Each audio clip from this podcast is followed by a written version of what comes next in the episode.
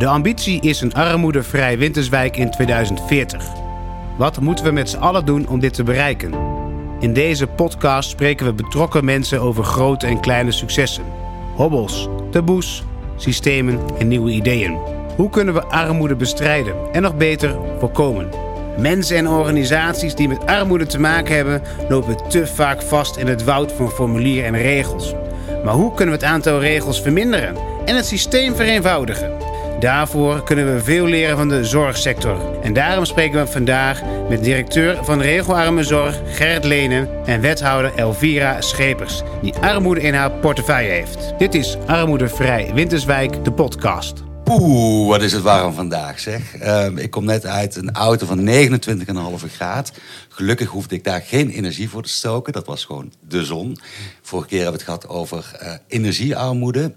Uh, nou, daar gaat het vandaag niet over. Vandaag gaat het over moeilijke systemen, uh, lastige formulieren. Maar laten we eens beginnen met jou, Elvira. Want we zitten in een tijd dat er veel gebeurt. Dat er veel berichten zijn rondom armoede. wat is jou opgevallen?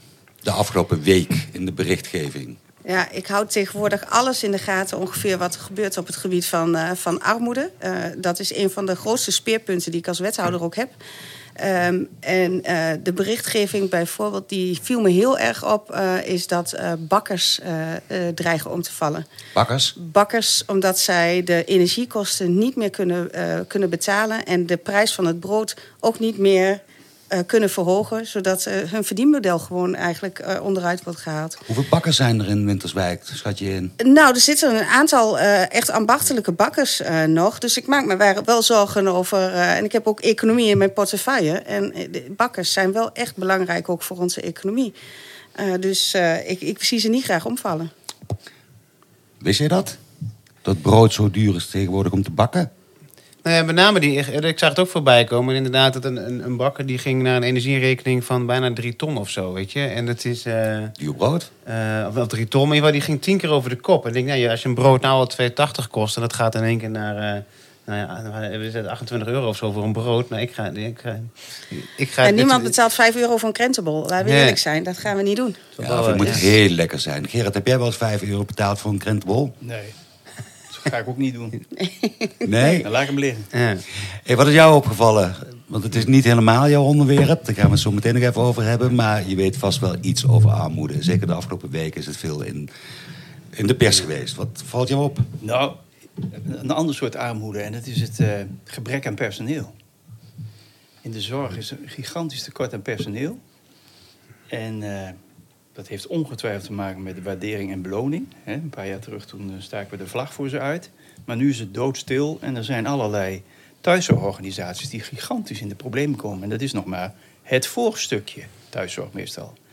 Dus de rest komt nog. Dus wie gaat straks nog voor ons zorgen? Dat is ook een armoedeprobleem. Zeker.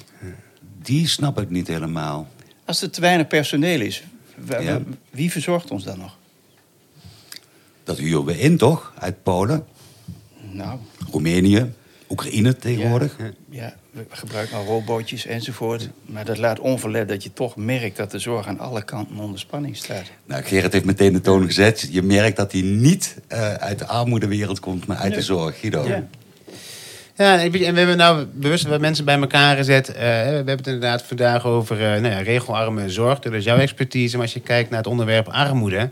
Uh, we hebben met elkaar, alle organisaties die er zijn, echt wel veel regels met elkaar bedacht. En het, de reden, dat ik had het met Michiel van tevoren, kunnen we het allemaal niet wat makkelijker maken. We hebben ooit wel eens een poging gedaan om één formulier, uh, een eenvoudig formulier in elkaar te zetten voor alle organisaties die, die, die, die uh, nou ja, wat verstrekt, zeg maar.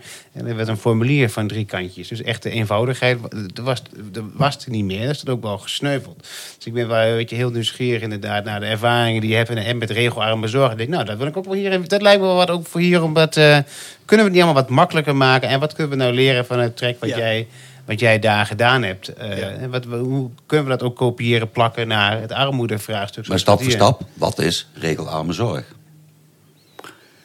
Ja, dan laten we beginnen.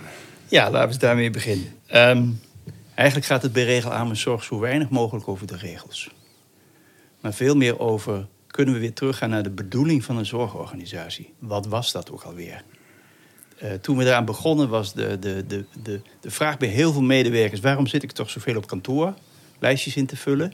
terwijl ik gekozen had voor iets anders. Dus je zag een grote behoefte aan... mag ik mijn vak weer terug? Letterlijk. En daar is eigenlijk eh, de hele beweging van regelarme zorg begonnen. Eerst maar weer terug naar wat was je vak ook alweer. En wat heb jij dan vervolgens nodig in deze tijd om jouw vak goed te kunnen uitoefenen. En er zijn zeker regels bij nodig. Alleen niet die enorme hoeveelheid regels die we nu met elkaar vooral voor ons bedacht zijn, in plaats van door ons. Kun je één of twee voorbeelden noemen van... Uh, zometeen komen we op Ja. eh, pak je vak terug en de bedoeling.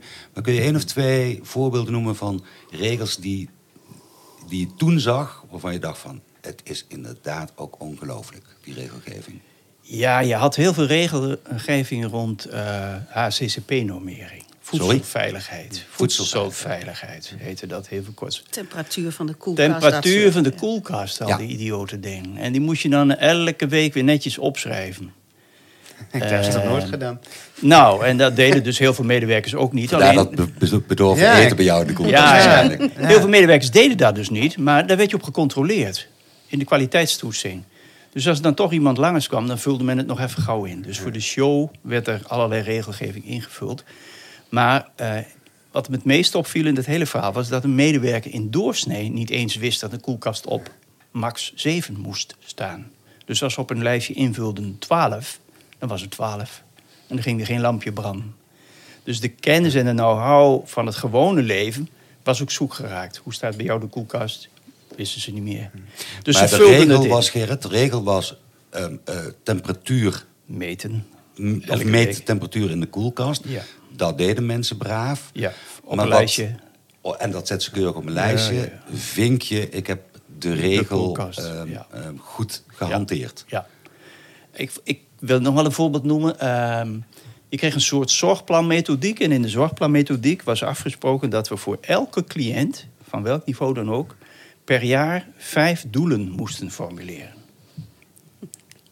Ja. Ik zie jou lachen, Elvira. Ja, Je bedacht ik ze kom uit de zorg, hè, dus ik eh, herken dat een beetje. Jongen, jongen, als je het dan over oudere mensen had, waarvan eigenlijk het grootste doel was, geeft ze nog een plezierige levensavond, zaten we nog van alles te formuleren. En dat moest dan vaak in het kader van ontwikkelen, hè? want het zat erin. Maar van wie moest dat dan? Ontwikkelen.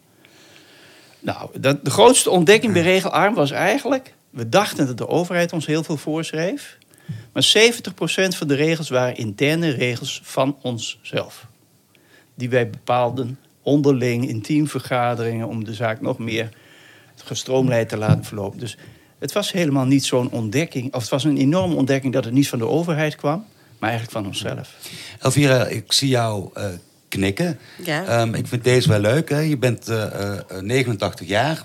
Ehm, je bent eh, verstandelijk beperkt. Eh, je wil eigenlijk gewoon nog een paar leukste, leuke jaren hebben.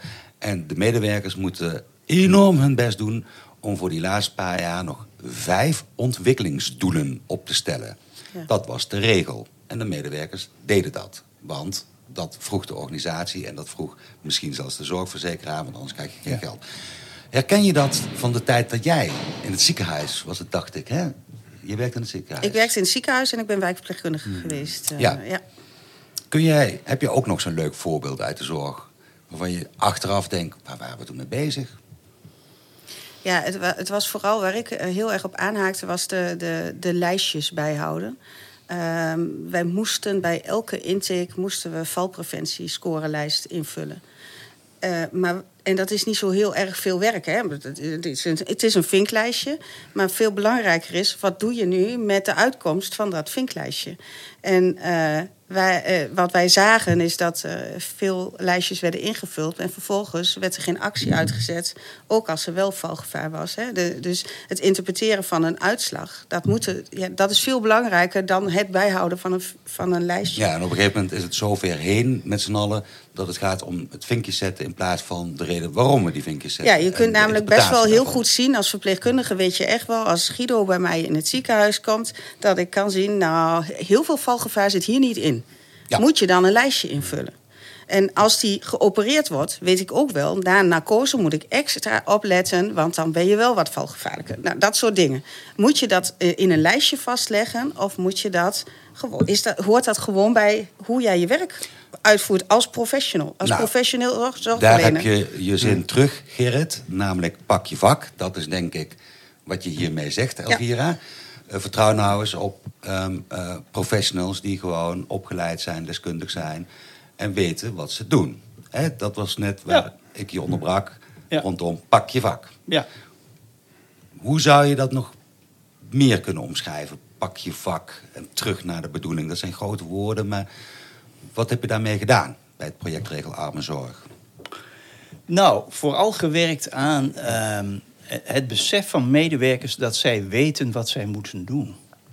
Dat is dat vak, die vakbekwaamheid, die ze gewoon opgedaan hebben Ja, vinkjes zetten heen. toch? Hè?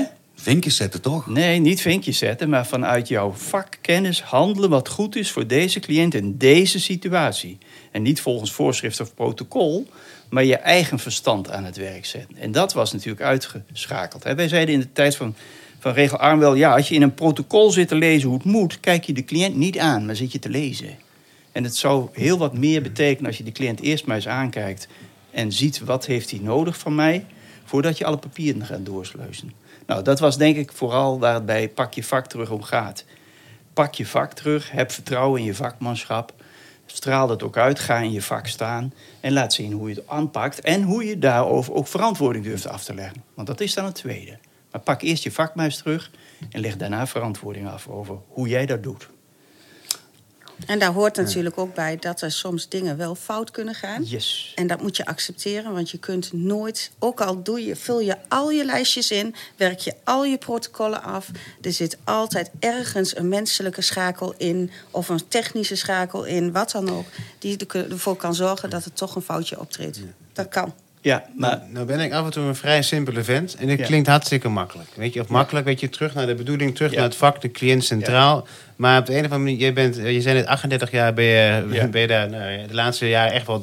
Wat, het- dat, dat is, het klinkt heel logisch, maar het klinkt Ja. ook wel moeilijk op de een of andere manier. Er zit misschien een beetje tegenstrijd. Ik vind het heel logisch. Dus waarom, eh, hoe komt het dan dat het zo ingewikkeld is? eh, je, wil, je wilt toch een cliënt aankijken? Dus het is toch, eh, je wilt toch het goede gesprek? Dus waarom is dat dan zo moeilijk?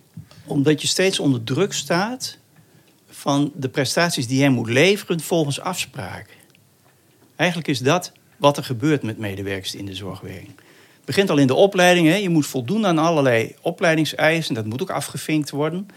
Ehm, maar echt leren hoe je naar iemand kijkt, hoe je iemand leest, bij wijze van spreken, zonder in zijn dossier te zitten koekeloeren, dat leren we eigenlijk niet meer.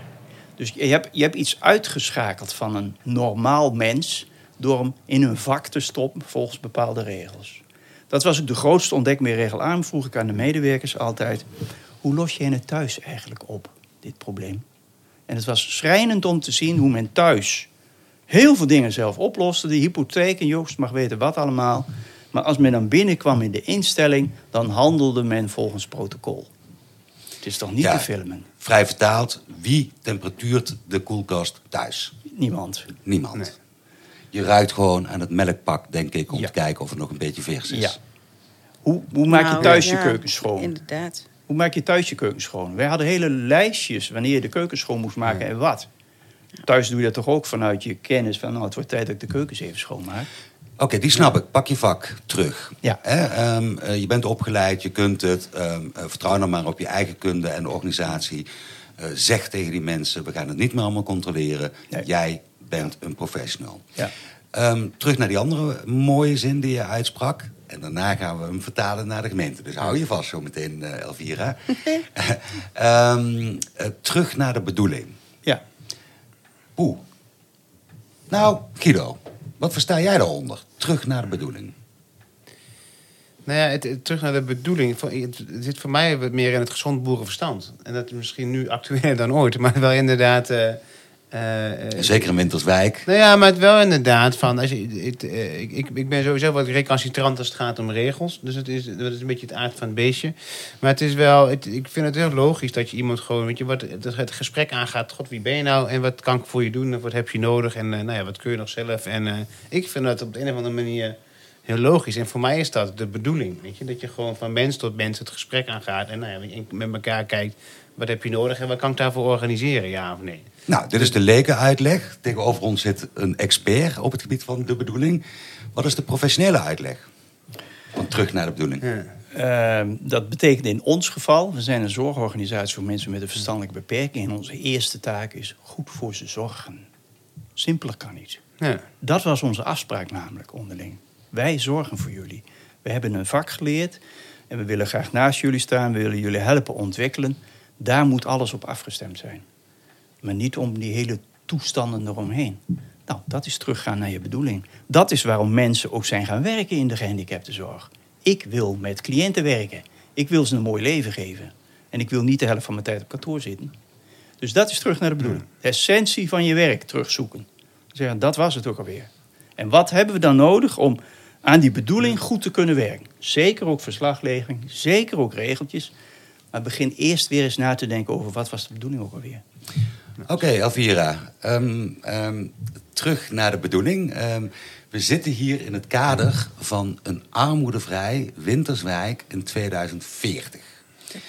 Daar ben jij een beetje eh, het opperhoofd van, zal ik maar zeggen. Althans, een van de initiatiefnemers, denk ik. Je zit namelijk in het gemeentebestuur. Dus jullie hebben gezegd, denk ik, als gemeentebestuur... dit vinden wij dusdanig belangrijk dat we er een opgave van maken. Die armoede in ik Winterswijk. één- één kanttekening maken, want het opperhoofd is onze gemeenteraad. Die is de baas. En Ja. de gemeenteraad heeft gezegd: eh, wij vinden het probleem van armoede zo belangrijk. Wij gaan daarachter staan en wij gaan proberen met z'n allen dit probleem op te lossen. Dat is eh, eigenlijk het opperhoofd, de Ja. gemeenteraad. En Oh ik, ja. mag, ik mag namens de gemeenteraad mag ik dat uitvoeren.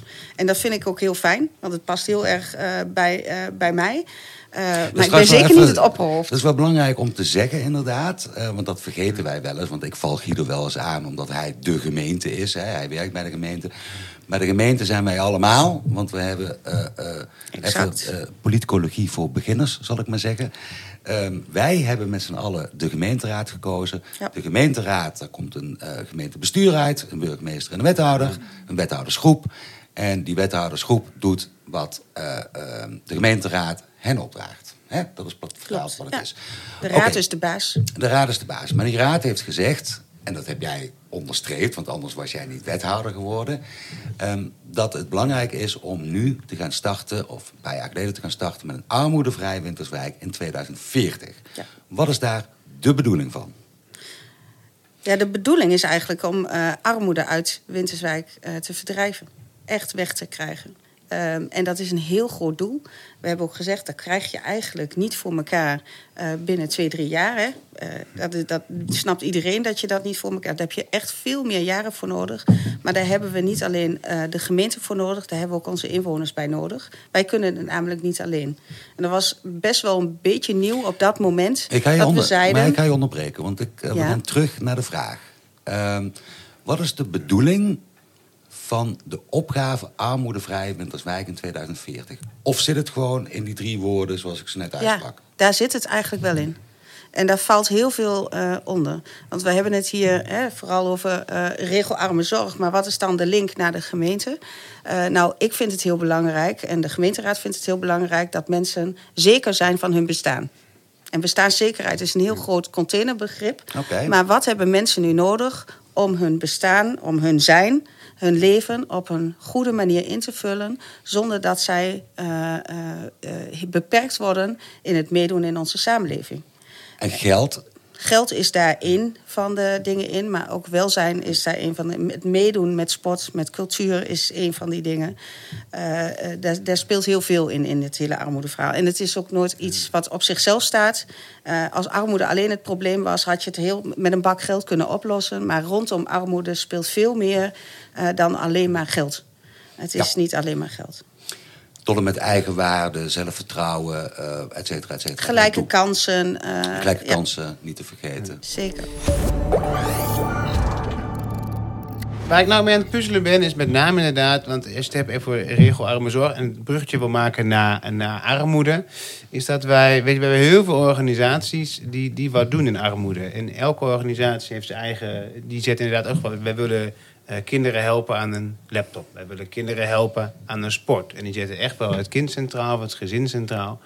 Maar we hebben wel uh, we hebben, het is niet alleen in Winterswijk, maar het is wel zo geregeld. Ja, iedereen die gewoon werkt kan het betalen. Als je het niet kan betalen, dan hebben we een, als gemeente een pakket. Nou, als je niet aan de eisen voldoet aan het gemeentelijke pakket, dan kun je naar Stichting Leergeld. Uh, en dan kun je nog gebruik maken van het Jeugdsportfonds. Val je ook buiten die categorie, dan kun je nog gebruik maken van de Noordfonds, wat eigenlijk alles doet wat de rest niet doet. Dus het stapelt zich wel langzamerhand op dat ik denk, we hebben het wel met elkaar het landschap is wel ingewikkeld geworden. Helemaal als jij gewoon, hè, als iedereen wil mee kunnen doen, mee kunnen doen aan sport. Maar wat is een puzzel? Nou, weet je, als je het hebt over regelarme zorg, weet je, hè, dan heb je het over één organisatie eh, waar je mee aan de slag. Ik, ik ben wel benieuwd hoe Gerrit daar nou tegenaan kijkt. We hebben zoveel clubs die echt vanuit hun goede bedoeling aan het werk zijn met, met, met uh, voedselpakketten verstrikken. Kinderen helpen met sporten, kinderen helpen aan een laptop. Maar dat is een heel, ik denk dat er wel 15, 20 organisaties daarmee bezig zijn. En ik, dat zou ik allemaal wel samen willen gooien in één mix. Dat we gewoon. Je, uh, kan dat niet makkelijker? Dat is eigenlijk een beetje. Kan dat niet. Een, een, een, een formulier, wat een simpel formulier moet zijn, omdat iedereen met een eigen toetsingskader werkt. Die werkt met een verwijzing van een vriend. Voor een hele simpele jongen, zoals je net zelf zei, was het een hele lange vraag. Uh, ja. Gerrit, uh, er zijn 15 organisaties in het landschap betrokken bij iemand die in armoede leeft. Die stemmen voor een deel met elkaar af, voor een deel niet. En mensen zien door de bomen het, uh, het bos. Het dus, ja, niet meer. Dus stel je voor dat wij zouden wisselen van plek en stoel. Ik word pensionado, jij wordt opgaveregisseur van Winterswijk. Wat ga je dan doen? Ja, de vergelijking met een zorgorganisatie... Korter, Guido, heel goed. Ja, de vergelijking met een zorgorganisatie gaat prima op namelijk. Want je hebt in basis een zorgverlener die de meeste zorg verleent. Maar daaromheen heb je een kerstboom aan organisatiemedewerkers tot het hoofdkantoor toe. Dus die hebben allemaal te, te maken met diezelfde cliënt. En de opdracht was nu dat iedereen vanuit hetzelfde perspectief, namelijk het cliëntperspectief, ging nadenken over zijn toegevoegde waarde van zijn functie. Dus daar moet je eerst naar terug. Zijn jullie het met elkaar, alle 15 organisaties, eens over dat perspectief? Hebben we het over hetzelfde? Als dat niet zo is, begint iedereen op zijn manier aan te werken. Dus wij hebben de draai gemaakt waarin het zorgplan van de cliënt werd. En waarin. Uh, in plaats van? In plaats van van de medewerker of de organisatie. Want mhm. dat was degene die verantwoordelijk was voor het zorgplan. Het was nu de cliënt. En tot op de dag van vandaag zijn we met die ontwikkeling bezig. Waaruit vanuit het perspectief van de cliënt geformuleerd wordt wat hij graag wil. En we meten ook nu die kwaliteit van de geleverde zorg door hem te vragen: hoe vind jij dat het gaat? Het belangrijkste instrument. Dus ik ben zelf wel benieuwd of die 15 organisaties nu allemaal op hetzelfde level zitten als het gaat over, want dat heeft ook met de bedoeling te maken, hier gaat het om.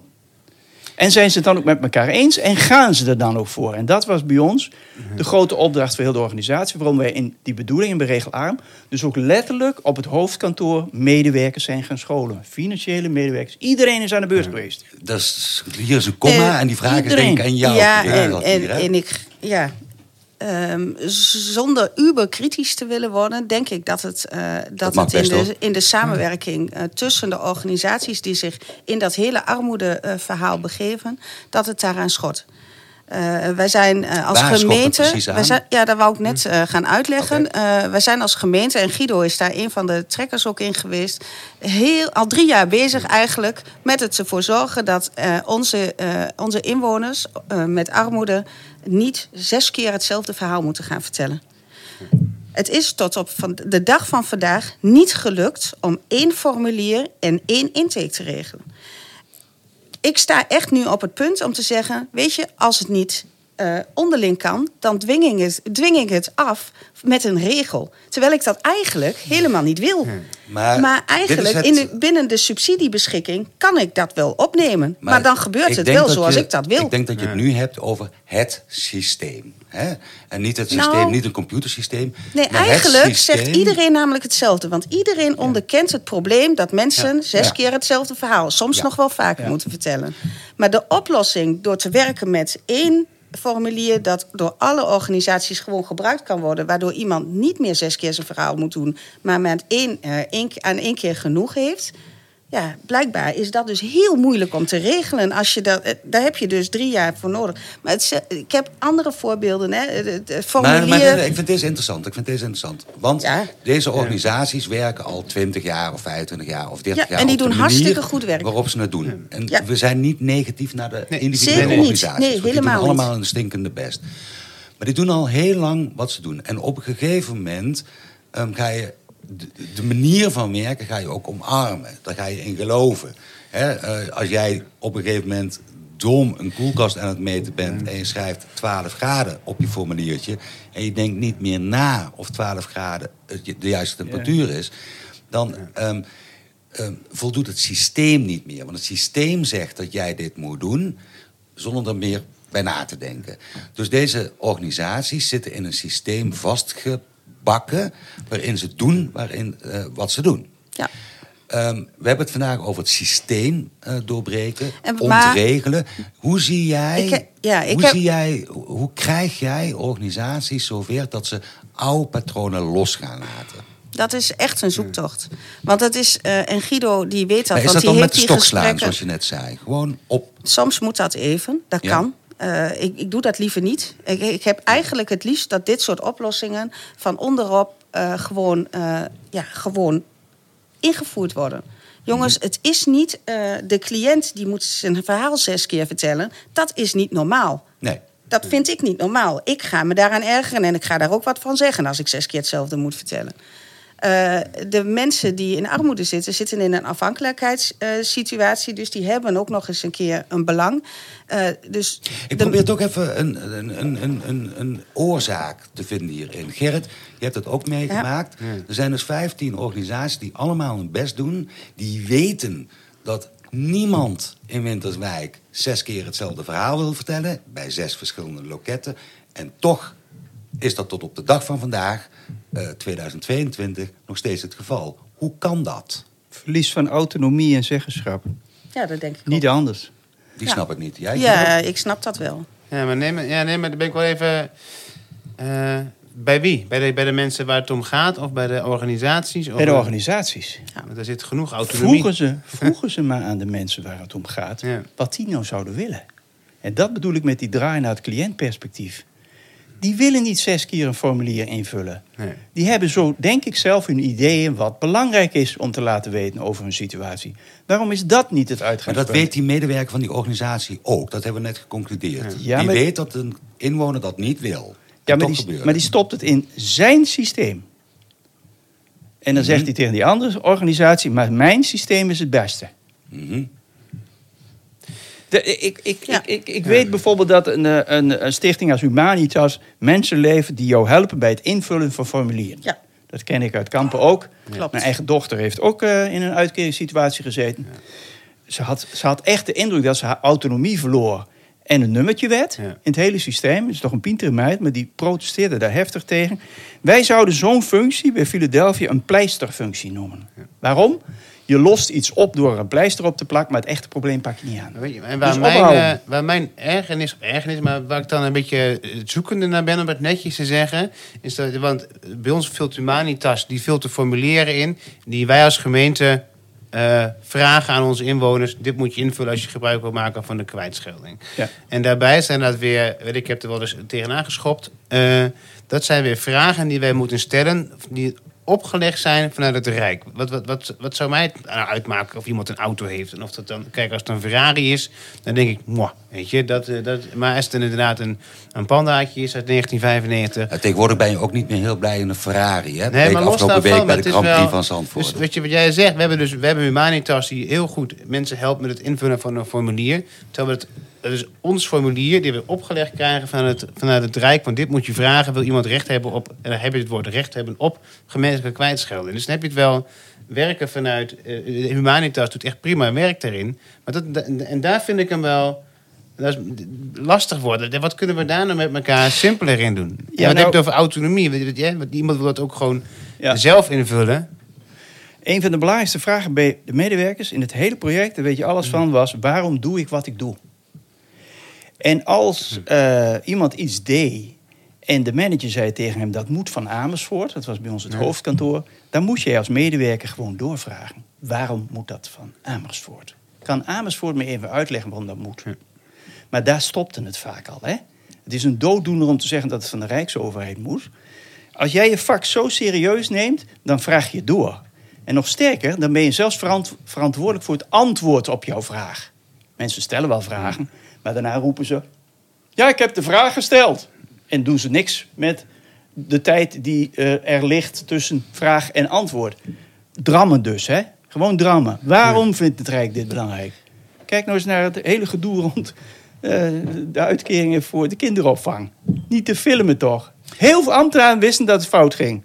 Maar Ben- niemand greep in. Ben ik nou heel eenvoudig, Elvira? Eh, als ik zeg, oké, Humanitas eh, eh, heeft een formulierenbrigade... en die helpt bij het invullen van moeilijke formulieren. Dat is een pleister, zoals jij dat zegt. Ik noem dat. Maar als je het hebt over de bron aanpakken... eh, ze helpen onder andere bij moeilijke formulieren van de gemeente. Van jouw organisatie. Ehm, nu geeft, geven jullie subsidie aan Humanitas. Ik weet niet of dat zo is, maar stel dat. Nee, dat klopt. Wij geven subsidie aan In Humanitas. plaats van dat je naar je eigen organisatie gaat en zegt... jongens, wij maken dusdanig moeilijke formulieren... dat we een subsidiestroom hebben naar een formulierenbrigade. En dat doen we ook. En nu ben ik een leek trouwens, even Guido. Nee, maar Die dat doen snap we, ik niet. En dat doen we dus ook. We gaan wel naar onze eigen organisatie en we gaan wel kijken naar hoe kunnen wij onze formulieren zo eenvoudig mogelijk maken, zodat iedere leek ze kan invullen. Ehm, eh, daarbij moet ik wel de opmerking maken dat wij ook te maken hebben met een aantal laaggeletterde personen die echt heel slecht lezen. Uiteraard. En daarvoor is een humanitas echt een perfecte oplossing. Ja. Daarbij vind ik pleisters plakken overigens ook niet altijd heel erg. Maar het moet wel een ander doel moeten achter zitten. Ja. En een pleister is een eerste, maar daar, daar moet een, een middellange, lange termijn eh, doel achter zitten. En dat is waar wij als gemeente natuurlijk naar kijken. Er hier zo over nadenken, los van Humanitas en de, de formulieren die we zelf hebben. Maar als je kijkt in wat voor systeemwereld we in leven. Jij noemde al de, de toeslagenaffaire. Ik heb laatst ik heb zonnepanelen gekocht en ik mag nu de BTW terugvragen. Ik snap daar dus echt helemaal, geen, helemaal niks van hoe dat werkt. Want ik, heb een bedrijf, ik, heb, ik koop mijn zonnepanelen bij een bedrijf. Die factureert BTW aan mij door. Eh, eh, dat bedrijf draagt BTW af aan de overheid. Eh, mijn vriendin moet nu een, een zaak, een, een onderneming starten om BTW te kunnen terugvragen. En daar gaat ook weer zes weken overheen. Want ik denk, waarom, waarom moet er zo'n zo'n systeem omheen? Waarom kan dat bedrijf je sinds kort, je vriendin is sinds kort dan wel onderneemster. wel ondernemen, maar we hebben een systeem. Ik denk dan, waarom kan die, dat bedrijf wat mij die zonnepanelen verkoopt niet vrijgesteld van BTW? Maar we hebben met elkaar afgesproken, de eindgebruiker van het product betaalt de BTW en dat is de energieleverancier. En terwijl ik denk, dus we hebben, leven in een systeem, we hebben een systeem met elkaar gecreëerd. Terwijl ik denk, voor mij zit niemand hier op te wachten. En het leuke is, er is al een oplossing. Ik heb namelijk vloerisolatie laten aanleggen en dubbel glas. En daar werkt het zo dat ik eerst alles zelf betaal. Dan stuur ik een simpel formuliertje met de nota erbij en de vierkante meters die ik heb gebruikt. En je wil niet weten, binnen vier weken had ik geld. Het kan dus ook simpeler. Dus die zonnepaneel die zit nog steeds in een, in een soort raamwerk. Ja. Wat al lang een andere broertje of zusje kent die veel simpeler werkt. En ik krijg het gewoon. En we hebben het ook gezien met, eh, met, eh, in tijden van corona met die TOZO-regelingen. Dat kon ook in één keer uit het niets. En daar is bijna geen misbruik van gemaakt. Nee. Het is gewoon het, dat je die Maar kunnen ondernemersregeling... we, kunnen we concluderen, ehm, want we lopen een beetje tegen het einde Ja. van de podcast. Kunnen we concluderen dat er ook rondom het onderwerp armoede een systeemwereld is? Niet eens ontstaan, die is er gewoon. Ja. We leven in Zeker, een systeem. zeker. Gerrit, ehm, ik neem aan dat je dat beaamt. Eh, kijk naar je dochter, eh, die, ehm, die ermee te maken had. Hoe doorbreken we dat? Wat zou jou, als jij de baas zou zijn eh, van deze systeemwereld, wat zou je doen? Ja, de verandering begint toch bij jezelf. Hè? Bij het besef van de urgentie dat dit is anders jezelf? moet. Ik. Oké, Wat wij deden bij Regelarm is, eh, en, en, en dat was een bepaalde methodiek van zorgverlenen, je begeven in de situatie van de cliënt. Jij was nu onderdeel van de groep en jij liet jou verzorgen een dag. En je werd in bed gestopt. En wat doet dat nou met je? Besef je dat nou voldoende? En ik denk dat dat een heel belangrijk is. De situatie gaat pas veranderen als die mensen in die systeemwereld persoonlijk een verandering door gaan maken. En je moet dus met elkaar ideeën en programma's bedenken waarin die ander geraakt wordt en denkt: oh jee, dat is ook zo, dat moet anders. Ik maak dat nu, jij maakt dat persoonlijk mee met, jou, uh, met jouw schermpjes en denkt: wat een gedoe allemaal. Maar dat geldt natuurlijk voor de armoede precies hetzelfde.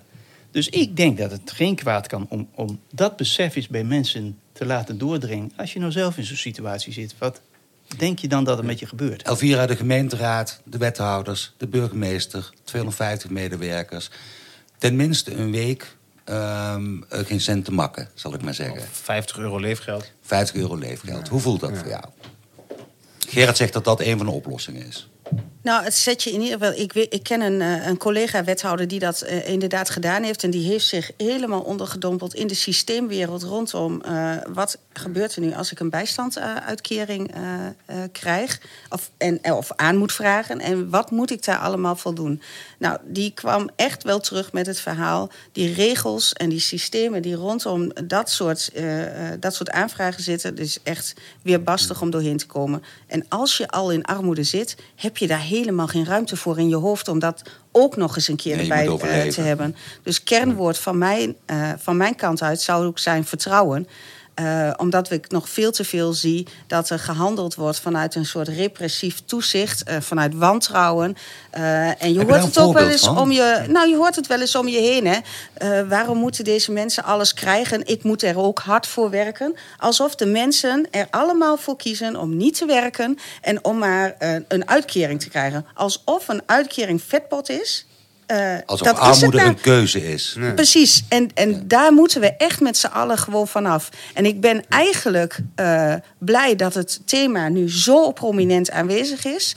Eh, dat er zoveel mensen ook nu eh, eigenlijk mee te maken krijgen... terwijl ik niemand het toewens, hè, want dat, dat moet ik wel helder zeggen. Maar het maakt wel dat mensen voelen de urgentie van eh, een goed... eh, systeem, tussen aanhalingstekens, rondom armoede... dat uitgaat van vertrouwen in plaats van wantrouwen. Oké, ehm, maar we weten allemaal dat ehm ehm, regelarme zorg, Gerrit, dat was een project van een jaartje of zeven, Vier. a- Vier. vier. vier en daarna nog drie. Ja, het duurt acht, negen, tien jaar voordat er een soort van mentaliteitsverandering, houding, eh, verandering is opgetreden. Ja, klopt. Ehm, maar de gemeente Winterswijk heeft nog maar 17 jaar, hè? 2000 Ja, eh, daarom- sorry, 18. Daarom 18, zijn we ja. ook eh, al lang eh, begonnen natuurlijk. Maar wat zou. Welk, dat snap ik wat je zegt. Hè? Er moet echt een stukje bewustwording eh, eh, komen. Maar wat zijn nog hele concrete stappen die jij de komende periode wil gaan inzetten? Je zei net, eigenlijk wil ik gewoon één formulier hebben voor iedereen. Ja. Voor welke organisatie dan ook, intern dan ook, één formulier. Ja. Nou, dat komt een keer, dat formulier. Welke stappen wil je nog meer gaan zetten de komende? Nou, ik wil, ook, jaar. ik wil ook echt gaan werken aan het stigma dat er rond armoede eh, bestaat. Want dat veroorzaakt een heleboel vooroordelen. die we volgens mij echt niet met elkaar moeten, moeten willen hebben. Ik zie jou knikken, Gerrit. Eh, Ja. ja. Doet ook.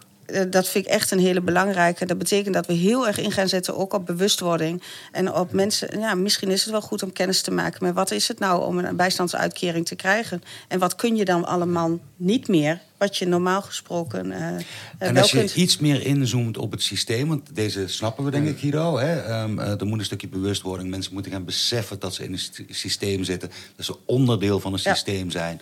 Hè? En om dat te doorbreken moet je bij, moet je, moet je bij jezelf beginnen.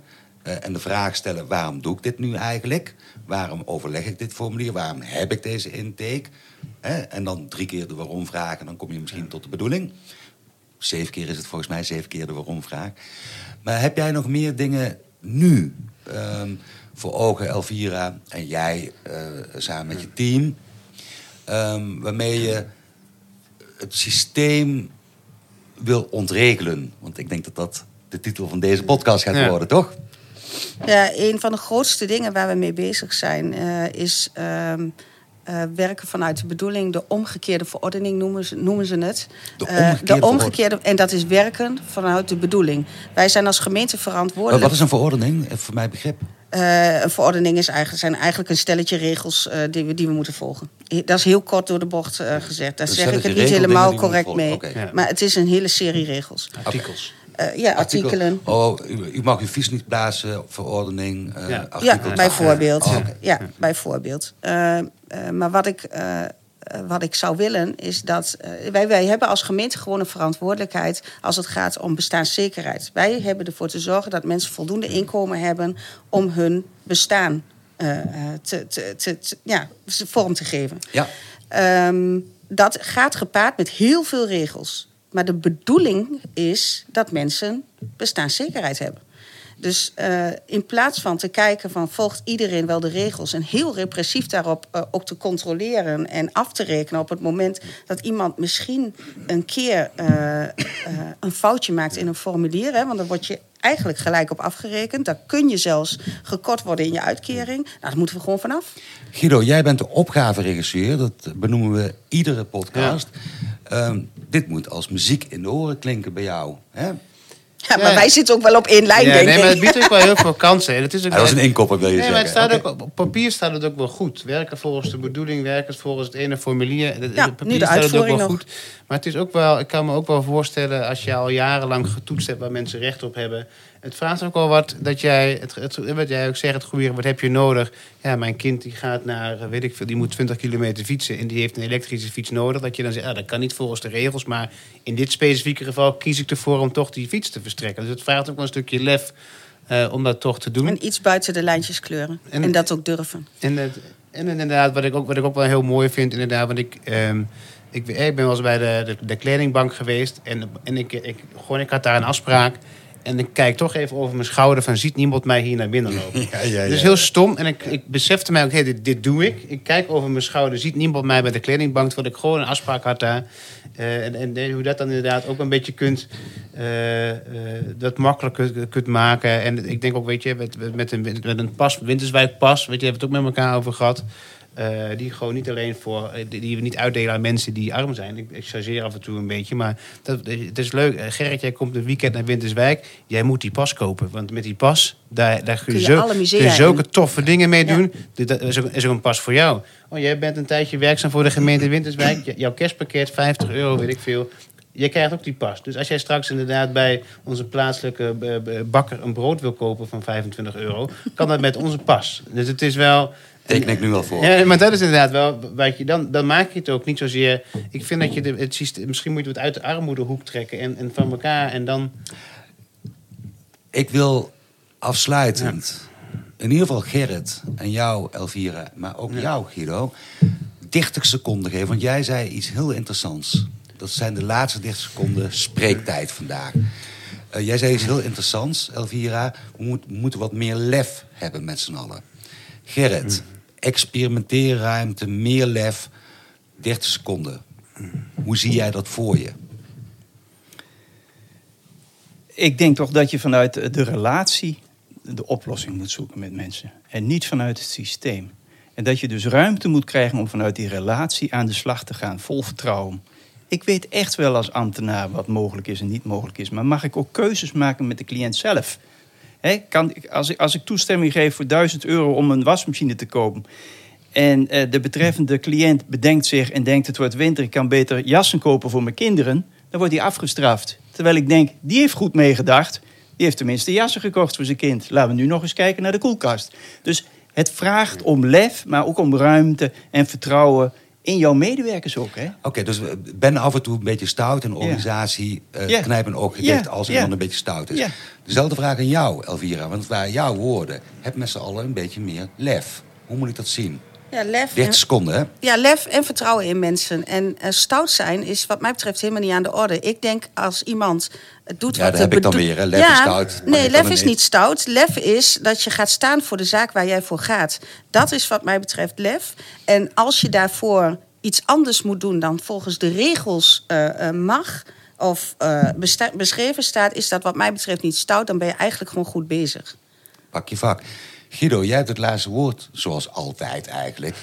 Ehm, als, jij het niet, hebt, als, jij het, als jij het hebt over experimenteerruimte... maar ik vind lef eigenlijk een veel mooier woord... omdat het eh, back to basic is. Hoe zie jij dat? 30 seconden. Op welke manier ga jij meer lef hebben? Nou, ik, ik, ik, ik koppel dat dan vaak dat ik wat vaker sorry ga zeggen. En dan bedoel ik eigenlijk meer dat, ik wat dingen, dat we gewoon wat dingen gaan proberen. En als het achteraf niet heeft gewerkt, dan kan ik altijd nog sorry zeggen. Maar hebben we het wel met elkaar geprobeerd. Dus ik denk dat ik eh, misschien wat vaker op een goede manier sorry ga zeggen. Maar dat we het wel, nou, dat we het wel gedaan hebben. Slotwoord voor jou. Nou, het geheim zit hem eigenlijk in dat die vrijheid die jij pakt... ook jou de ruimte geeft om daarna de verantwoordelijkheid af te leggen... waarom je het gedaan hebt. Dat maakt het hele proces compleet. Zeg maar gewoon waarom je een andere keuze hebt gemaakt... en verantwoord dat. Dat moet je vooral ook niet vergeten om dat te doen. Nou ja, en, en dat je zeker kunt zijn van je bestuurlijke dekking is daarin belangrijk. Ja.